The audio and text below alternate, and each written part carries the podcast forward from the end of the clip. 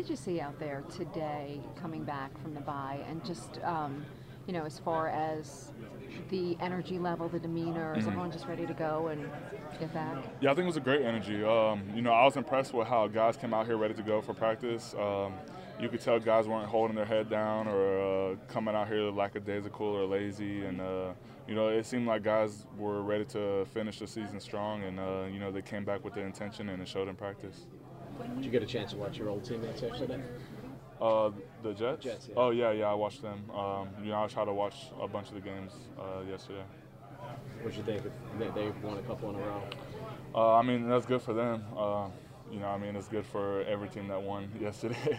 uh, I'm not a part of them, eh, though. You know, I mean, I'm just like any other team that played yesterday. I'm, I'm part of the Giants now, and uh, you know, I'm focused on what we have to do. How desperate is this team for a win?